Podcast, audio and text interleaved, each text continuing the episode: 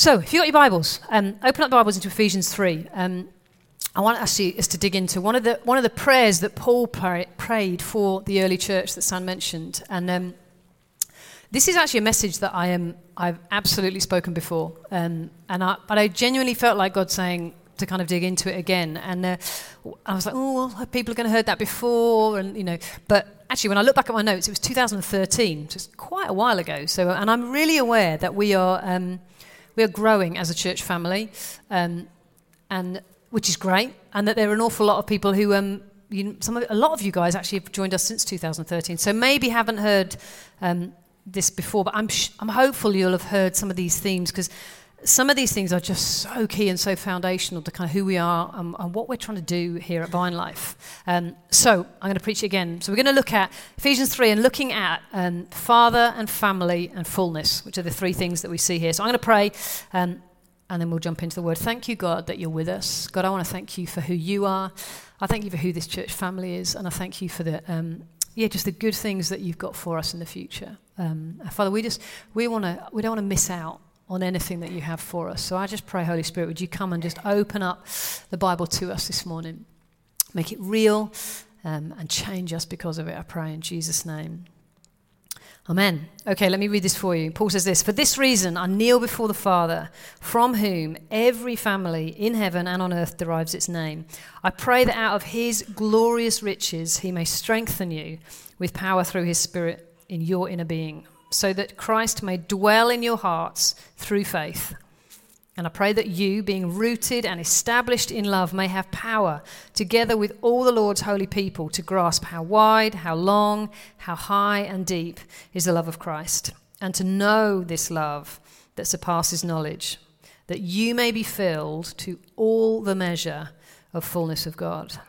Now to him who is able to do immeasurably more than all we ask or imagine, according to his power that is at work within us. To him be glory in the church and in Christ Jesus throughout all generations, forever and ever. Amen."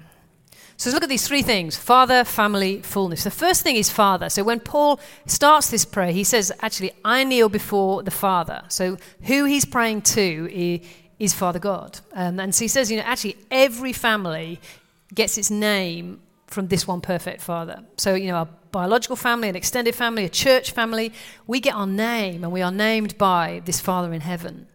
The thing is, knowing God as Father, actually knowing our adoption as his sons, as his daughters, like these amazing young people have been saying, that is the ultimate purpose of the cross. The reason that Jesus came and died and rose again was in order to reconnect us as God's kids to him as a perfect heavenly Father. That's the good news. It's about a perfect dad getting his kids back. Really famous verse, John 14:6 says, "Jesus answered, I am the way, the truth, and the life. No one comes to the Father except through me." Right? If you've been Christian any length of time, you've probably heard that verse. I think it's worth noticing what Jesus doesn't say as much as what he does say. What he doesn't say is, I am the way, the truth, and the life. No one has their sins forgiven except through me. Though that is absolutely 100% true. Neither does he say, I am the way, the truth, and the life. No one is washed clean and has a brand new start except through me. Although that is beautifully and radically true. What he says is, no one comes to the Father except through me. So Jesus is the way. He's the only way. He is the way, but the destination is the Father. And listen, I don't have to be highly prophetic to know that for some people in this room, what's been modelled to you from an earthly dad, what you've experienced as Father, isn't always helpful, may have been really painful, may have been entirely absent and missing. But I would hate for you to think that in any way disqualifies you from knowing a perfect Heavenly Father who just loves you. And I'm convinced that we need to be a people who, we don't just believe in that conceptually, that we actually know it, that we encounter it. And listen, I know any time we talk about knowing God's love or feeling the love of God, anything where we start talking about feelings, some people start kind of twitching and they're like, "Well, hang on a minute, Sarah. We live by faith, not by feelings." 100%, we absolutely do, right? We totally live by faith, but that doesn't mean that every single one of us shouldn't have an expectation that I can encounter the love of God. I can know the love of God, not just as a theory, but actually as a reality. And listen, meeting God, encountering him, isn't just an emotional experience, although sometimes I think it should be. You know, it may be, you know, he wants us to know him and to feel him and encounter him, body, mind, soul, and spirit. So actually, I have peace in my thoughts. Actually, I'm healed. That's the way we encounter God, that when I read the Bible, suddenly it comes to life. That is you encountering God in a real way. But a genuine encounter with God is not for, you know, some happy-clappy, emotionally orientated Christians. Like, it's for all of us. Adoption is absolutely orthodox biblical doctrine, but it mustn't stay as theory. We're supposed to meet with this Father and know him. If you're still unconvinced, let me read to you the Amplified version of verse 19. For me, gives absolute permission and encouragement to actually genuinely ask for us to experience God. It says this, that you may come to know practically through experience for yourselves the love of Christ, which far surpasses mere knowledge without experience, that you may be filled through all your being unto all the fullness of God, that you may have the richest measure of the divine presence and become a body wholly filled and flooded with God himself. That's Paul's prayer. Not that you would ascribe to a certain set of beliefs that God loves you, but actually that you would come to really know practically through experience for yourself the love that God has for you. And so we need to believe for that. We need to position ourselves for it and expect, yeah, I'm going to encounter the love of God because that's what he's got for me. So that's the first thing, actually this connection with an encounter with a Father. The second thing is family. You know, we're not just adopted by God in this, and we're his children. There's this vertical relationship. Actually, we're brought into a family with horizontal relationships, with all the challenges and blessings that involves. You know, Mark talked about this brilliantly last week, so I'd encourage you, if you weren't here, jump back and listen to the podcast. But here's the thing, verses 17 and 18, Paul says, I pray that you, being rooted and established in love, may have power, together with all the Lord's holy people, to grasp how wide, how long, how high and deep is the love of Christ. I think sometimes we read that and we think that phrase, together with all the Lord's holy people, is just sort of poetic license to fill some commas. And we read it as, oh, that I would be rooted and established in love and that I would grasp how long and high and wide is the love of Christ. Like, that is what Paul's praying, but the way he's praying, the context he's praying in is that I would do that. I would know that together with all the Lord's holy people. Not on your own, doing your own thing in isolation. His prayer is for us to be established in love, but the way that happens is with God's holy people, not out on your own.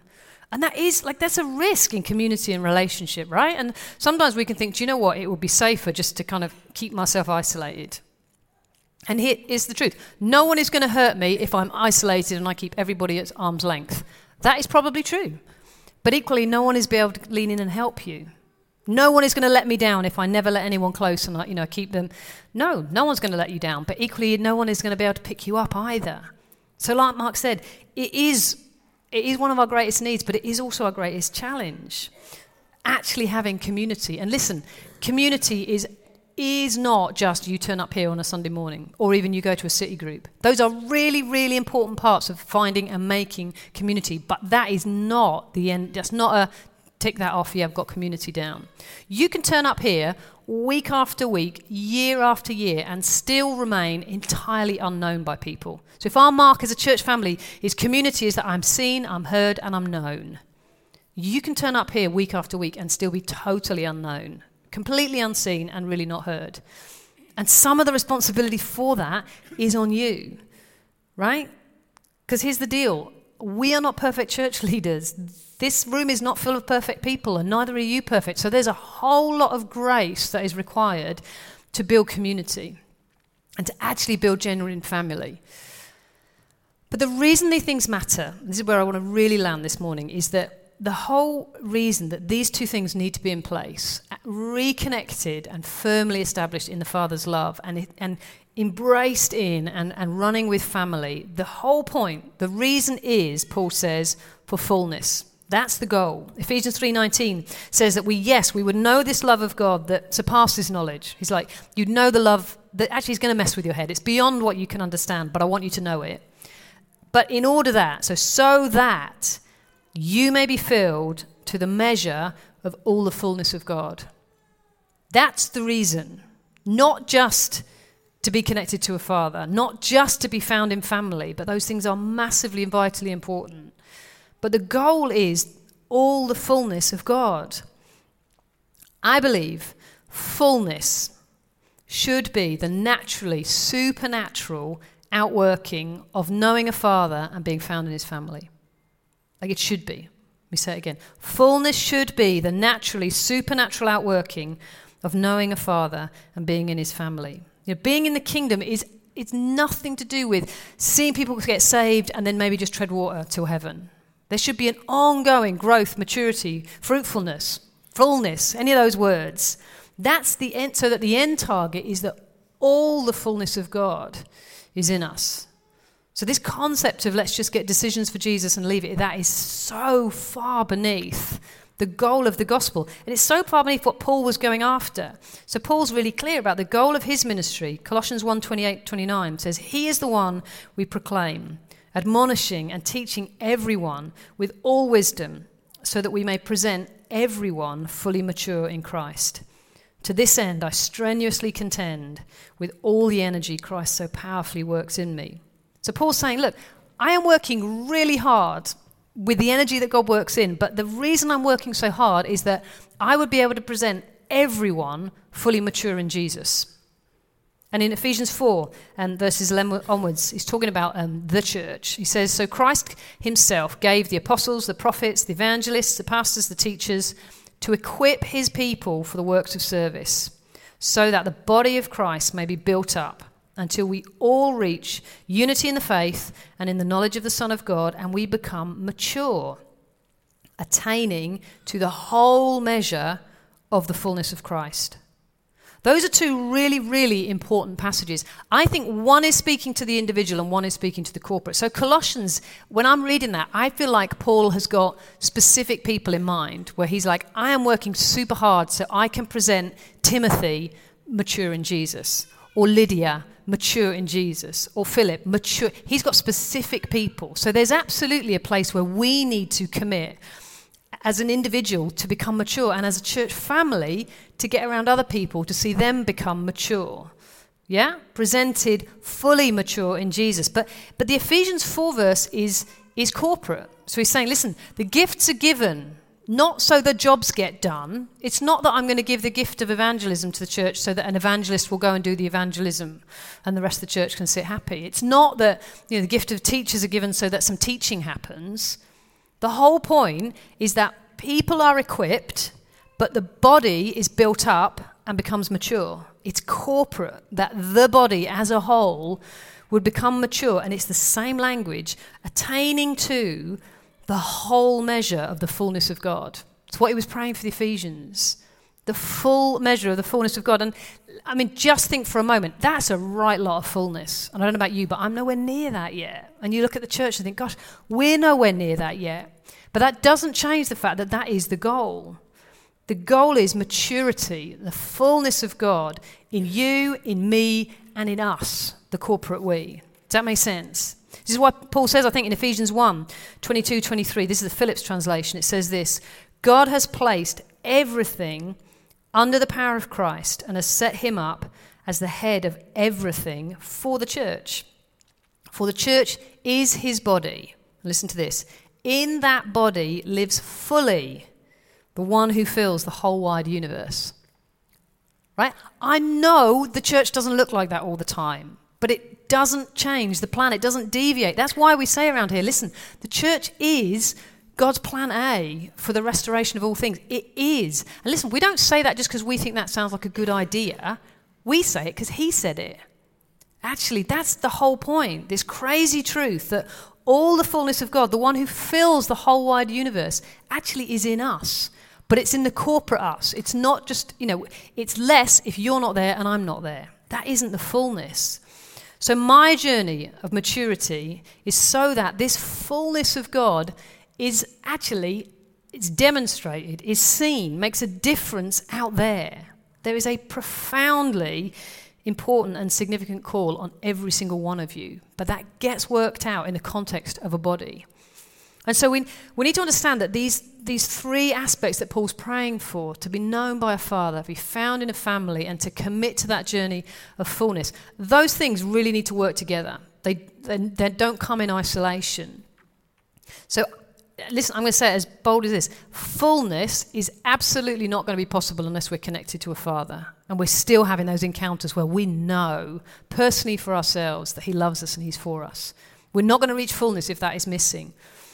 But it's also not going to happen if we're in isolation, right? An essential key for me as an individual coming into fullness is that I have some of you in my life, knowing where and when to cheer me on, where to challenge me, where to say, well done, you're doing great, where to get right up in my face and say, hey, what's going on here? I need to cultivate that kind of community if I'm going to become full, if I'm going to come to maturity. And if the church is going to come to fullness and maturity, then we as individuals need to become mature. Does it make sense? But we have to do it in this context of deep connection to Father God and real healthy family. Because fullness is not you and I saved and attending church. Please, Jesus, save us from that, having our idea. That's just not it. It's you showing up out there. That's why we are really intentional with everything that we do around here as a church culture, with our goal being, how does this take us into maturity? That's why we keep asking ourselves these two questions we ask ourselves all the time. Who am I becoming? Sarah, Elizabeth Smith, who are you becoming? But us, Vine Life Church family, who are we becoming? And how are we going to move into maturity and fullness? What does that need to look like? But the thing is, that's the goal, but you cannot do that for me, and I can't do that for you. Like that isn't how it works. I can't position you to believe for and go after encounters with God. I can't do that for you. I can encourage you. I can say, listen, this is what God has for you, but I can't do it for you. Likewise, I can't do community for you. We can't structure that centrally. But what we can do, and we are absolutely committed to doing the best we can at actually creating a culture that makes space for and celebrates genuine community. Real authenticity that's able to say, this is hard, this is scary, this is where I'm struggling, this is amazing, look at this breakthrough, to celebrate those things. But also to make this a space where actually the things that we can do as a leadership team to make it as easy as possible for you to take responsibility for your maturity journey. That's how it works, right? It's like, so Luke, my son, he's doing his GCSEs this year. So let me tell you what is not happening this year. I am not doing his revision for him, neither will I try and kind of cover up my wrinkles and go and sit his exams for him. That's not it. But what I am doing is I'm buying him all the revision guides that he needs. I'm making sure that I'm feeding him a good, healthy diet, and I'm making sure he gets to bed and his phone's not in his room at night, and I'm encouraging him and I'm cheering him on. And I'm in the context of knowing on one level, I don't really care what GCSEs you get, but I want you to work hard and I want you to run with what God's got in your life. That's far more important to me. But there's stuff that I can do, Phil and I can do, to set him up as well as we possibly can so that he takes responsibility for his maturity journey. And listen, that's the church. And sometimes I think, the church's job is to take my GCSEs for me. It's not. It's to create a space where you can take responsibility to sit your own exams, cheering you on the whole way. Does that make sense? But that's the deal. Maturity is not I do it for you. Maturity is you take responsibility for it. But how can we help one another with that? The final thing I want to say is, listen, this whole journey unto all the fullness of God, which I absolutely know none of us have reached the end of that journey, right? If it's the fullness of the one who fills the whole wide universe we're after, we have a little way to go. But in order to do that, actually, to be filled with the fullness of God requires that you and I increase our capacity. And in order to have an increased capacity to be filled is going to require us to stretch. And we don't like stretch on any level. We don't. I was a physio. I worked in the NHS for 15 years. So I know quite a lot about stretching. And here's the thing. It's not comfortable. You've got a tight muscle. Right, sit up straight. Let's stretch. I would get you to stand up, but then there's not much space. Okay, if you take your head to one side, tuck your chin in, you feel a stretch on the opposite side, right? That's because that muscle, and some of you have like, oh, I've only got a tiny little bit. And these young, supple necks are kind of going miles away. But that stretch, you can put your head up now. Like that muscle stretch isn't comfortable, right? It's uncomfortable. And it's the same. The reason why, I could tell you all the neuromuscular stuff if you want, but you're probably not interested. But there's a good reason for that. But you know when you're doing a stretch, right? You're stretching your hamstrings, like, oh, that really, really hurts. And then after a few seconds, you're like, oh, it's eased off a little bit, and you can go a little bit further, right? You know that. You've ever stretched your hamstring. That is the thing. It's the way your muscles work, right? That there's a specific neuromuscular reflex in there that initially, when you stretch a muscle, these little things called Golgi tendon organs, you're welcome, kick in. And they basically, in order to stop you overstretching and creating damage, they kick in a little bit, so you get this resistance, which is where it's uncomfortable. But after a while, that reflex simmers down a little bit, and it's like, oh, I can go a little bit further. I think it's very similar for us walking with Jesus, is we don't like that point of stretch. When we step out and it's like, oh, I'm not sure I've been here before. This is uncomfortable. Our reaction is to just back off. Just take the stretch off. But listen, that doesn't get us anywhere. If you have a tight muscle and you're looking to do some stretches, if you're doing that for less than 10 seconds, you are flat out wasting your time. Apologies for that. Like, you have to hold that stretch for at least 15, 20 seconds if you're actually going to make a difference and get more flexibility. And you have to do it more than once every 2 weeks, right? You have to do it every day, holding it at that position of stretch, which is uncomfortable, in order to have an increased capacity. It's exactly the same for us in our spiritual walk, right?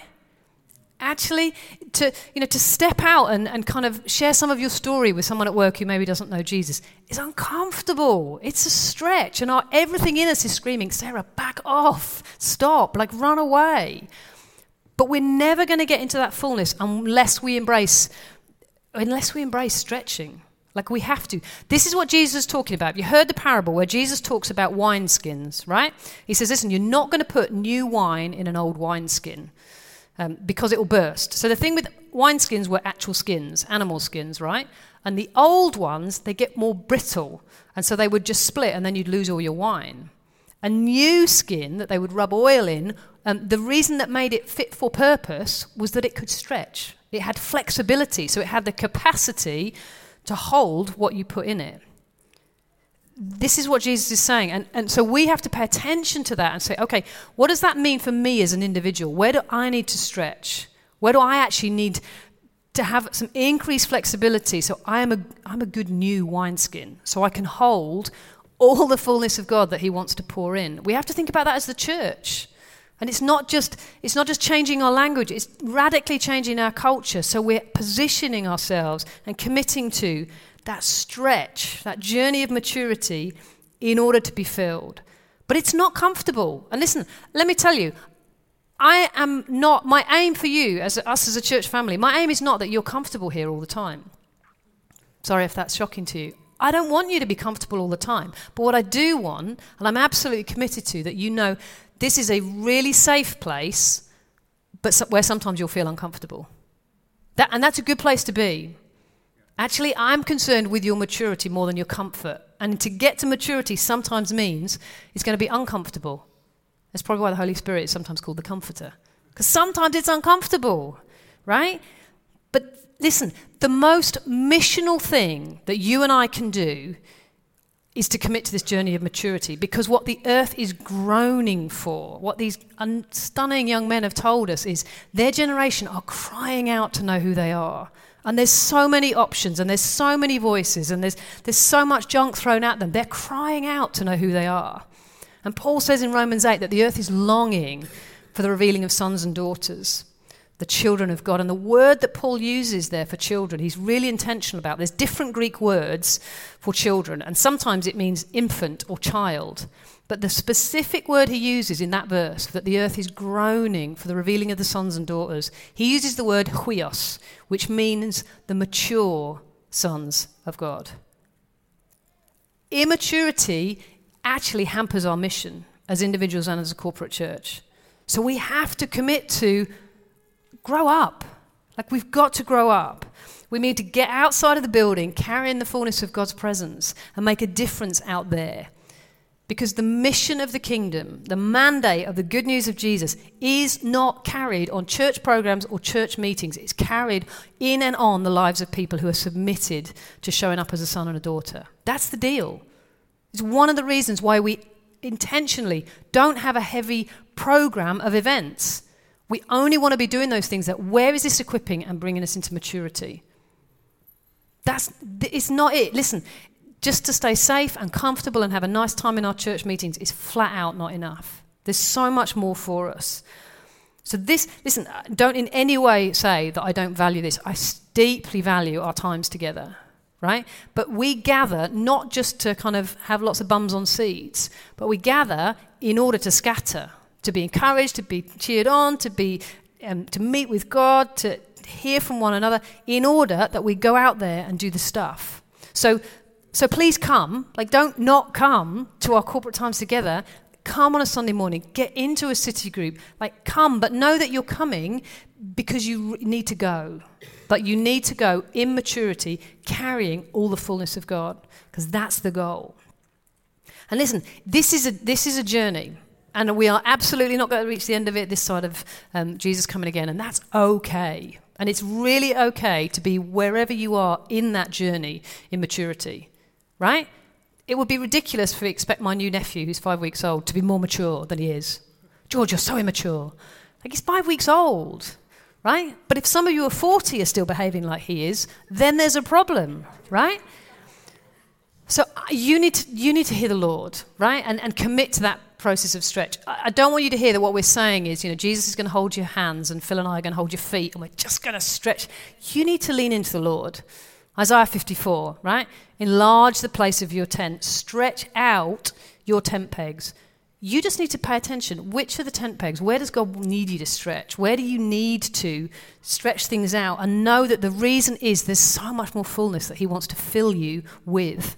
And stretch is about increasing our capacity to be filled unto all the fullness of God. But we're not going to get there. We are not going to walk in that fullness if we're not deeply established in knowing a Father God who loves us, being found in a family with people who cheer us on and get right in our faces when we need it. But that's the goal.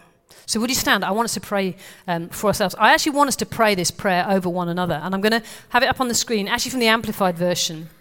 Because I love the Amplified Version. Basically, it uses all the possible translations, because often there's not here's the Greek word, here's the English word. Often there's more. And I love the Amplified because it kind of squeezes all the fullness of the meaning out of it. So I want us to pray this over ourselves and over each other. Like some of you, I really feel like that verse 19, to come to really know practically through experience for yourself. Some of you do not. You count yourselves out as that being for you. I want to challenge you. I want to double dare you. Pray that over yourself this week, that you'd come to really know through experience the love that he has for you. But let's pray it over one another as well. So why don't you stand, place a hand on someone next to you, maybe place a hand on your heart. Let's pray this together and for one another.